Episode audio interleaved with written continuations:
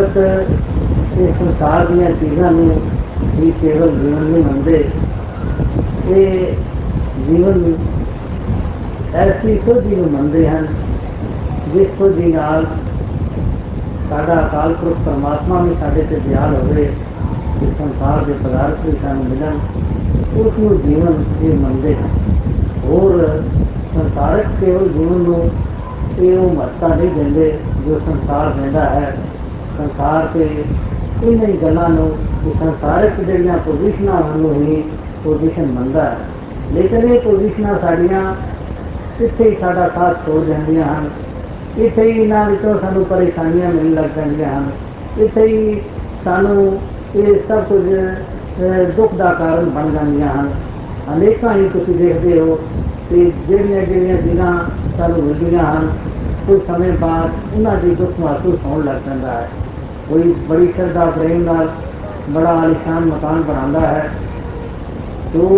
ਸਮਝਦਾ ਹੈ ਕਿ ਬਸ ਹੁਣ ਮੈਂ ਇਸ ਵਿੱਚ ਬਹੁਤ ਹੀ ਆਨੰਦ ਔਰ ਖੁਸ਼ੀ ਨਾਲ ਬਾਕੀ ਵਕਤ ਗੁਜ਼ਾਰਾਂਗਾ ਥੋੜਾ ਜਿਹਾ ਚਿਰ ਗੁਜ਼ਰਦਾ ਹੈ ਕੋਈ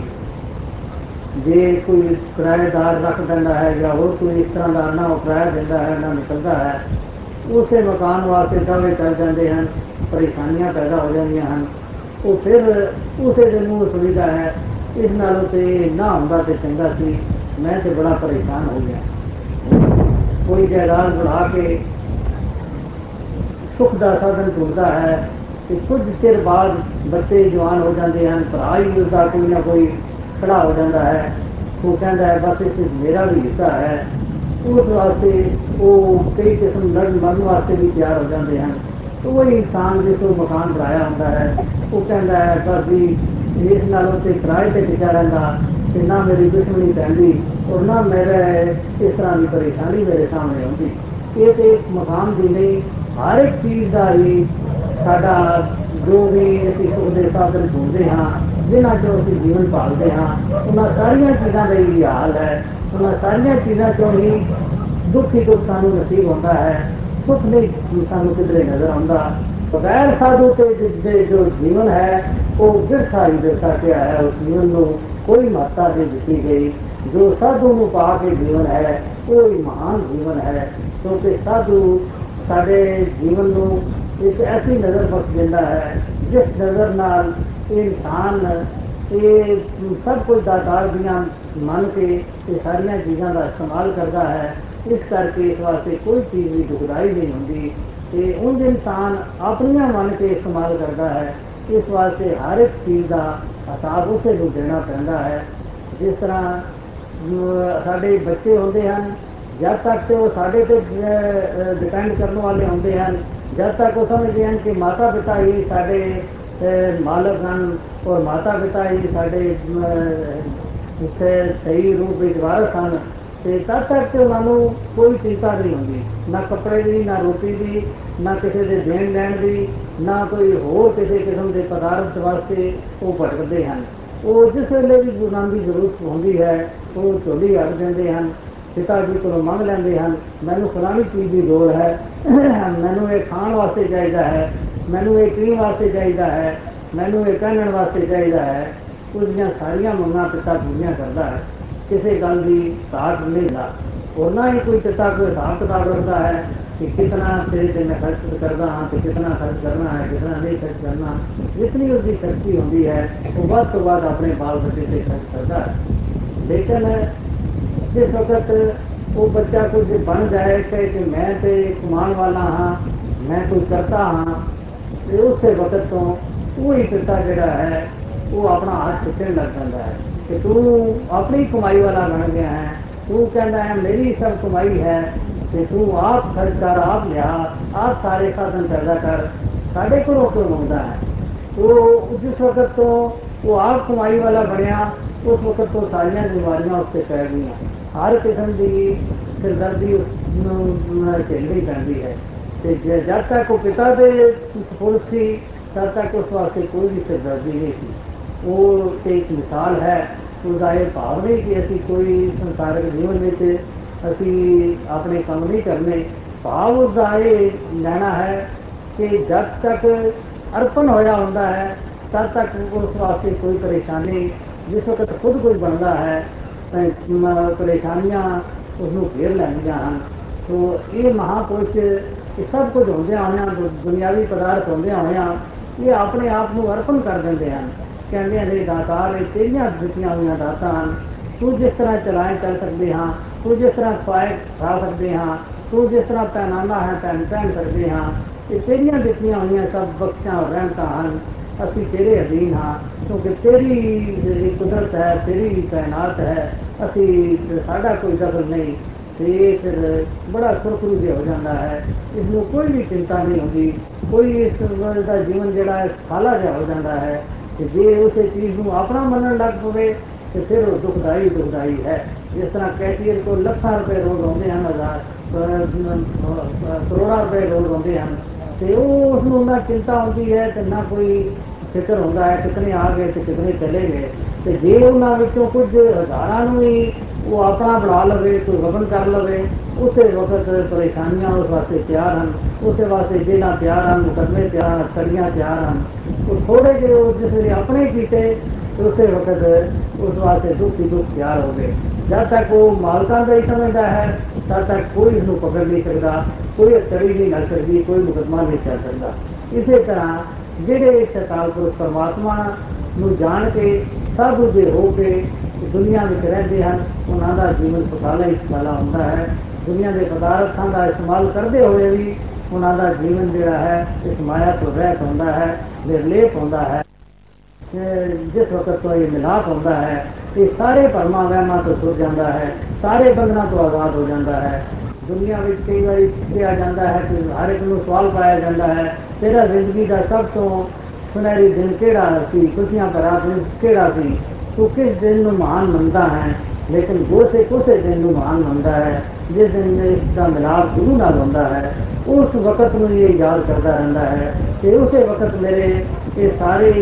ਦੁੱਖ ਕੱਟੇ ਗਏ ਸਾਰੀਆਂ ਪਰੇਸ਼ਾਨੀਆਂ ਕੱਟੀਆਂ ਗਈਆਂ ਸਾਰੇ ਜਿਤਨੇ ਅਭਿਮਾਨ ਦੇ ਰੋਗ ਸਨ ਉਹ ਵੀ ਕੱਟੇ ਗਏ ਉਸ ਦਿਨ ਤੋਂ ਹੀ ਬਲਾ ਬਣਿਆ ਰਹਿੰਦਾ ਰਹਿੰਦਾ ਹੈ ਹੁਣ ਵੀ ਕਈ ਸੱਜਣ ਮਿਲਦੇ ਹਨ ਉਹਨਾਂ ਨੂੰ ਪੁੱਛਿਆ ਜਾਏ ਤੁਹਾਡੀ ਕਿੰਨੀ ਉਮਰ ਹੈ ਤੇ ਉਹ ਕਹਿੰਦੇ ਹਨ ਮੈਂ ਤੇ 5 ਸਾਲ ਦਾ ਬੱਚਾ ਹਾਂ ਭਾਵੇਂ ਕਿੰਨੀ ਦਾੜੀ ਉਹਨਾਂ ਦੀ ਹੋਵੇ ਤੇ ਪੁੱਛਿਆ ਕਿ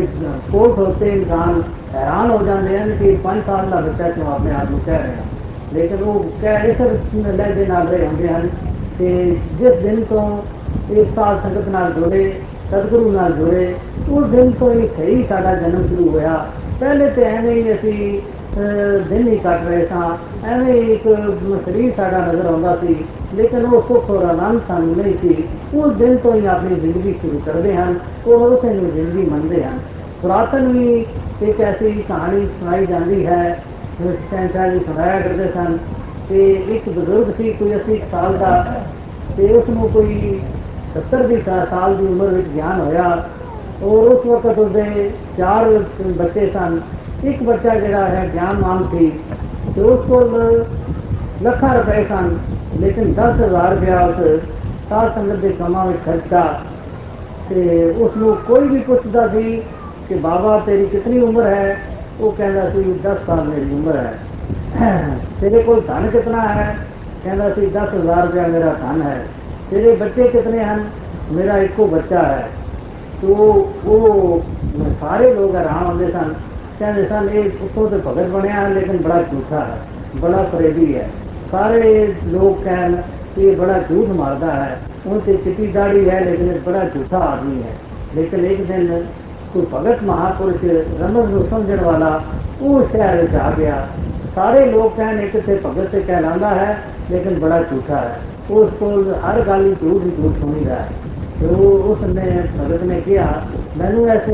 उस झूठे इंसान न मिलाओ, मैं कुछ उसको पूछना चाहता हाँ। तो उस महापुरुष ने भी पूछा कि तेरी उम्र बाबा कितनी है? उसके आगे दस साल। तेरे को धन कितना है? दस हज़ार रुपया। तेरे बच्चे कितने हैं? एको बच्चा है। वो कोई गल कोई गल जी सुनी हुई थी पहले उस, कोई दोहरा दी तो उस वक्त समझानी तेरा मत समझ गया ਉਹ ਕਹਿਣ ਲੱਗਾ ਤੁਸੀਂ ਭੁਲੇਖੇ ਚ ਨਾ ਰੱਖੋ ਰਮਜ਼ ਵਿੱਚ ਨਾ ਰੱਖੋ ਇਹ ਤੁਹਾਡੀ ਜੋ ਗੱਲ ਹੈ ਇਸ ਨੂੰ ਖੋਲ ਕੇ ਬਿਆਨ ਕਰੋ ਇਹ ਕਿਸ ਤਰ੍ਹਾਂ ਤੁਹਾਡੀ 10 ਸਾਲ ਉਮਰ ਹੈ ਔਰ ਕਿਸ ਤਰ੍ਹਾਂ 10000 ਰੁਪਇਆ ਤੁਹਾਡੀ ਦੌਲਤ ਹੈ ਔਰ ਕਿਸ ਤਰ੍ਹਾਂ ਇੱਕ ਬੱਚਾ ਹੈ ਉਸੇ ਵਕਤ ਉਸ ਭਗਤ ਨੇ ਦੱਸਿਆ ਕਿ ਮੈਂ 10 ਸਾਲ ਹੋਏ ਹਨ ਦਾਤਾਰ ਦੇ ਚਰਨਾਂ ਤੇ ਗਿਰਿਆ ਹਾਂ ਸਤਿਗੁਰੂ ਕੋਲੋਂ ਗਿਆਨ ਲਿਆ ਹੈ ਪਹਿਲੀ ਉਮਰ ਜਿਹੜੀ ਹੈ ਉਹ ਮੇਰੀ ਕਿਸੇ ਗਿਣਤੀ ਵਿੱਚ ਨਹੀਂ ਮੈਂ ਉਸ ਨੂੰ ਉਮਰ ਹੀ ਨਹੀਂ ਮੰਨਦਾ ਮੈਂ 10 ਸਾਲ ਤੋਂ ਹੀ ਆਪਣੀ ਉਮਰ ਮੰਨਦਾ ਹਾਂ ਤੇ ਹੋਰ ਭਾਵੇਂ ਲੱਖਾਂ ਰੁਪਏ ਹਨ ਉਹ ਸਾਰੇ ਬੱਚਿਆਂ ਕੋਲ ਹਨ ਉਹ ਆਪਣੇ ਹੀ ਉਹਨਾਂ ਕੰਮਾਂ ਵਿੱਚ ਹੀ ਉਜਾੜ ਰਹੇ ਹਨ 10000 ਰੁਪਇਆ ਮੈਂ ਸਾਧ ਸੰਗਤ ਵਾਲੇ ਪਾਸੇ ਖਰਚ ਕੀਤੇ ਹਨ ਇਹ ਹੀ ਮੇਰਾ ਅਸਲੀ ਧਨ ਹੈ ਜੋ ਮੈਂ ਇੱਥੇ ਲਗਾਇਆ ਹੈ ਹੋਰ ਮੈਂ ਕਿਸੇ ਧਨ ਨੂੰ ਆਪਣਾ ਧਨ ਨਹੀਂ ਮੰਨਦਾ ਮੇਰੇ ਭਾਵੇਂ ਚਾਰ ਬੱਚੇ ਹਨ ਲੇਕਿਨ ਤਿੰਨ ਬੱਚੇ ਮੇਰੀ ਕੋਈ ਗੱਲ ਨਹੀਂ ਸੁਣਦੇ ਉਹ ਉਸੇ ਮਾਇਆ ਦੇ ਚੱਕਰਾਂ ਵਿੱਚ ਪਏ ਹੋਏ ਹਨ ਮੈਂ ਉਹਨਾਂ ਨੂੰ ਆਪਣਾ ਬੱਚਾ ਹੀ ਨਹੀਂ ਸਮਝਦਾ। ਇੱਕ ਹੀ ਬੱਚਾ ਜਿਹੜਾ ਬ੍ਰਹਮ ਗਿਆਨੀ ਹੈ ਮੇਰੇ ਨਾਲ ਕਦਮ ਨਾਲ ਕਦਮ ਤੇ ਤੁਰਦਾ ਹੈ ਤੇ ਮੈਂ ਉਸ ਨੂੰ ਹੀ ਆਪਣਾ ਬੱਚਾ ਸਮਝਦੇ ਹਾਂ। ਗੁਰਮੁਖਾਂ ਦੀ ਭਾਵਨਾ ਹੀ ਇਹ ਜਿਹੀ ਹੋ ਜਾਂਦੀ ਹੈ ਉਹ ਜੀਵਨ ਹੀ ਇਸ ਗੱਲ ਨੂੰ ਸਮਝਦੇ ਹਨ। ਹੁਣ ਵੀ ਤੁਸੀਂ ਦੇਖਦੇ ਹੋ ਜਿਹੜੇ ਰਸੀਏ ਹਨ ਸਤਿਗੁਰ ਦੇ ਪਿਆਰ ਵਿੱਚ ਅਹ, ਲੱਗੇ ਹੋਏ ਹਨ। ਉਹਨਾਂ ਨੂੰ ਜੇ ਦਾਸ ਤੇ ਪੰਜਾਬ ਵਿੱਚ ਕਿਧਰੇ ਹੁੰਦਾ ਹੈ ਤੇ ਕਈ ਵਾਰੀ ਦੇਖੀਦਾ ਹੈ 10-10 ਸਟੇਸ਼ਨ ਉਹ ਆਪਣੀਆਂ ਸਵਾਰੀਆਂ ਬੱਸ ਮਿਲੇ ਤੇ ਬੱਸ ਲੈ ਕੇ ਕੋਈ ਕਾਰ ਕਿਸੇ ਕੋਲ ਹੈ ਤੇ ਕਾਰ ਤੇ ਹੀ ਤੁਰਿਆ ਫਿਰਦਾ ਹੈ, ਮੋਟਰਸਾਈਕਲ ਹੈ, ਸਾਈਕਲ ਹੈ, ਉਹ ਹਰ ਜਗ੍ਹਾ ਦੇਖੀਦਾ ਹੈ ਕਿ ਉਹ ਸੰਗਤ ਕਰ ਰਹੇ ਹੁੰਦੇ ਹਨ ਔਰ ਇਸੇ ਪਿਆਰ ਵਿੱਚ ਹੀ ਰੁੱਝੇ ਹੁੰਦੇ ਹਨ। ਕਈ ਉਹਨਾਂ ਨੂੰ ਲੋਕ ਪੁੱਛਦੇ ਹਨ, ਤੁਸੀਂ ਕਾਰੋਬਾਰ ਤੁਹਾਡੇ ਦਾ ਕੀ ਹੋਏਗਾ? ਤੋ ਉਹ ਇਹ ਜਵਾਬ ਦਿੰਦੇ ਹਨ ਦਾਤਾਰ ਆਪੇ ਹੀ ਚਲਾਉਂਦਾ ਹੈ, ਆਪੇ ਹੀ ਸਾਡੇ ਕਾਰੋਬਾਰਾਂ ਨੂੰ ਵੇਖਦਾ ਹੈ। ਅਸੀਂ ਕੋਈ ਅਹ, ਅਸੀਂ ਤੇ ਦਾਤਾਰ ਦੇ ਅਰਪਣ ਆਪਣੇ ਆਪ ਨੂੰ ਕੀਤਾ ਹੋਇਆ ਹੈ। ਇੰਦਿਆ ਚੰਦਿਆ ਔਰ ਦ- ਦੂਸਰੇ ਦੀ ਅਹ, ਦੁੱਖ ਨਾ ਦੂਸਰੇ ਵਾਸਤੇ ਦੁੱਖ ਸੋਚਣਾ ਦੂਸਰੇ ਵਾਸਤੇ ਤਕਲੀਫ ਸੋਚਣਾ ਦੂਸਰੇ ਵਾਸਤੇ ਖੱਡੇ ਖੱਟਣੇ ਉਹਦੇ ਰਸਤੇ ਵਿੱਚ ਇਹ ਸਾਰੀਆਂ ਗੱਲਾਂ ਤੋਂ ਮੈਂ ਬਚ ਗਿਆ ਹਾਂ। ਹੁਣ ਮੈਨੂੰ ਕਿਸੇ ਵਾਸਤੇ ਵੈਰ ਵਿਰੋਧ ਨਹੀਂ ਹੁੰਦਾ ਕਿਸੇ ਵਾਸਤੇ ਬੁਰਾ ਲੋਚਣ ਦੀ ਕੋਈ ਆਦਤ ਨਹੀਂ ਰਹੀ। ਕੋਈ ਕਿਸੇ ਵਾਸਤੇ ਦੇ ਰਸਤੇ ਵਿੱਚ ਖੱਡਾ ਖੱਡ- ਖੱਟਣ ਦੀ ਅਮ, ਭਾਵਨਾ ਨਹੀਂ ਰਹੀ ਨਹੀਂ ਤੇ ਸੰਸਾਰ ਵਿੱਚ ਕੋਈ ਆਦੀਆਂ 'ਚ ਪਿਆ ਹੋਇਆ ਹੈ ਕੋਈ ਵਿਆਦੀਆਂ ਵਿੱਚ ਪਿਆ ਹੋਇਆ ਹੈ ਕੋਈ ਆਦੀ ਹੁੰਦੀ ਹੈ ਜਿਸ ਵਿੱਚ ਆਪਣਾ ਤੇ ਕੋਈ ਮਨੋਰਥ ਹੋਵੇ ਤੇ ਦੂਸਰੇ ਦਾ ਕੁਝ ਖਰਾਬ ਹੁੰਦਾ ਹੋਵੇ ਉਹ ਵਿਆਦੀ ਹੁੰਦੀ ਹੈ ਜਿਸ ਵਿੱਚ ਆਪਣਾ ਵੀ ਕੁਝ ਨਾ ਲੈਣਾ ਹੋਵੇ ਔਰ ਅਮ, ਹੋਰ ਕੋਈ ਮਤਲਬ ਹੀ ਨਾ ਹੋਵੇ ਤੇ ਦੂਸਰੇ ਦਾ ਕੰਮ ਵਿਗਾੜਨਾ ਤੇ ਇਹ ਸੰਸਾਰ ਅੱਜ ਇਹਨਾਂ ਕੰਮਾਂ ਵਿੱਚ ਹੀ ਪਿਆ ਹੋਇਆ ਹੈ ਲੇਕਿਨ ਗੁਰਮੁਖ ਮਹਾਪੁਰਸ਼ ਇਹਨਾਂ ਆਦੀਆਂ ਵਿਆਦੀਆਂ ਤੋਂ ਬਚ ਜਾਂਦੇ और कोई किसी नाल बैर विरोध नहीं रखते, ना कोई वैरी ना विधाना सगल संघ हमको तो बनियाई ये सारी अवस्था जी है, ये दसदे हम गुरु के चरणा च मिलती है। ये दातार जिस कोल है, वो किसी वक्त भी बुरा नहीं हो सकता, बुरा नहीं कर सकता, और उसका कर्म कोई भी बुरा हो नहीं सकता। और ये अकाल पुरख परमात्मा की सोझी होते जिस वे अनसंग देखने लग जाता है, फिर इस वास्ते दुनिया में कोई ठोकरा बाकी नहीं रह कर दिया ਠੋਕਰਾਂ ਬਾਕੀ ਨਹੀਂ ਰਹਿ ਕਰਦੀਆਂ ਇਹ ਇਹਨਾਂ ਵਾਸਤੇ ਸਾਰੀ ਦੁਨੀਆ ਨਜ਼ਾਰੇ ਬਣ ਜਾਂਦੀ ਹੈ ਜਿਸ ਤਰ੍ਹਾਂ ਕੋਈ ਅੰਨਾ ਹੈ ਅੱਖੀਆਂ ਹੀਣਾ ਹੈ ਤੇ ਉਸ ਵਾਸਤੇ ਤੇ ਦੁਨੀਆ ਜਿਹੜੀ ਹੈ ਚਾਹੇ ਕਿਸੇ ਬਗੀਚੇ 'ਚ ਬੜੇ ਫੁੱਲ ਲੱਗੇ ਹੋਏ ਹਨ ਚਾਹੇ ਦਰਖਤ ਹਨ ਚਾਹੇ ਹੋਰ ਬੜੇ ਬੂਟੇ ਲੱਗੇ ਹੋਏ ਹਨ ਹੋਰ ਸਜਾਵਟਾਂ ਬਣੀਆਂ ਹੋਈਆਂ ਹਨ ਫੁਹਾਰੇ ਲੱਗੇ ਹੋਏ ਹਨ ਉਹ ਜਿਸਦੀਆਂ ਅੱਖਾਂ ਨਹੀਂ ਉਸ ਵਾਸਤੇ ਤਾਂ ਸਭ ਕੁਝ ਠੋਕਰਾਂ ਹੀ ਠੋਕਰਾਂ ਹਨ ਜੇ ਉਹ ਤੁਰਦਾ ਹੈ ਕਿਧਰੇ ਕਿਸੇ ਬੂਟੇ ਨਾਲ ਜਾ ਟਕਰਾਉਂਦਾ ਹੈ ਕਿਧਰੇ ਕੋਈ ਫੁੱਲ ਫੁੱਲਾਂ ਦੇ ਕਿਸੇ ਬੂਟੇ ਨਾਲ ਜਾ ਪਹੁੰਚਦਾ ਹੈ ਤੇ ਉੱਥੇ ਕੰਢੇ ਟੁੱਟਦੇ ਹਨ ਕਿਧਰੇ ਹੋਰ ਅੱਗੇ ਤਲਾਅ ਹੁੰਦਾ ਹੈ ਪਾਣੀ ਦਾ ਉਸ ਪਾਣੀ ਵਿੱਚ ਜਾ ਗਿਰਦਾ ਹੈ। ਅਨੇਕਾਂ ਹਰ ਇੱਕ ਚੀਜ਼ ਹੀ ਉਸ ਨੂੰ ਨਾ ਸਬਕ ਨਜ਼ਰ ਆਉਂਦਾ ਹੈ ਨਾ ਲਾਲ ਨਜ਼ਰ ਆਉਂਦਾ ਹੈ ਨਾ ਪੀਲਾ ਨਜ਼ਰ ਆਉਂਦਾ ਹੈ। ਉਹ ਕੋਈ ਵੀ ਨਾ ਕਿਸੇ ਚੀਜ਼ ਦਾ ਵੀ ਕੋਈ ਆਨੰਦ ਨਹੀਂ ਲੈ ਸਕਦਾ। ਉਸ ਵਾਸਤੇ ਉਹ ਬਗੀਚਾ ਜਿਹੜਾ ਹੈ ਉਹ ਇੱਕ ਠੋਕਰਾਂ ਦਾ ਅਹ, ਕਾਰਨ ਹੈ। ਉਹ ਉਸ ਬਗੀਚੇ ਤੋਂ ਠੋਕਰਾਂ ਹੀ ਠੋਕਰਾਂ ਹਾਸਲ ਕਰ ਸਕਦਾ ਹੈ। ਲੇਕਿਨ ਜਿਸ ਦੀਆਂ ਅੱਖਾਂ ਬਣੀਆਂ ਹੋਈਆਂ ਹਨ ਉਹ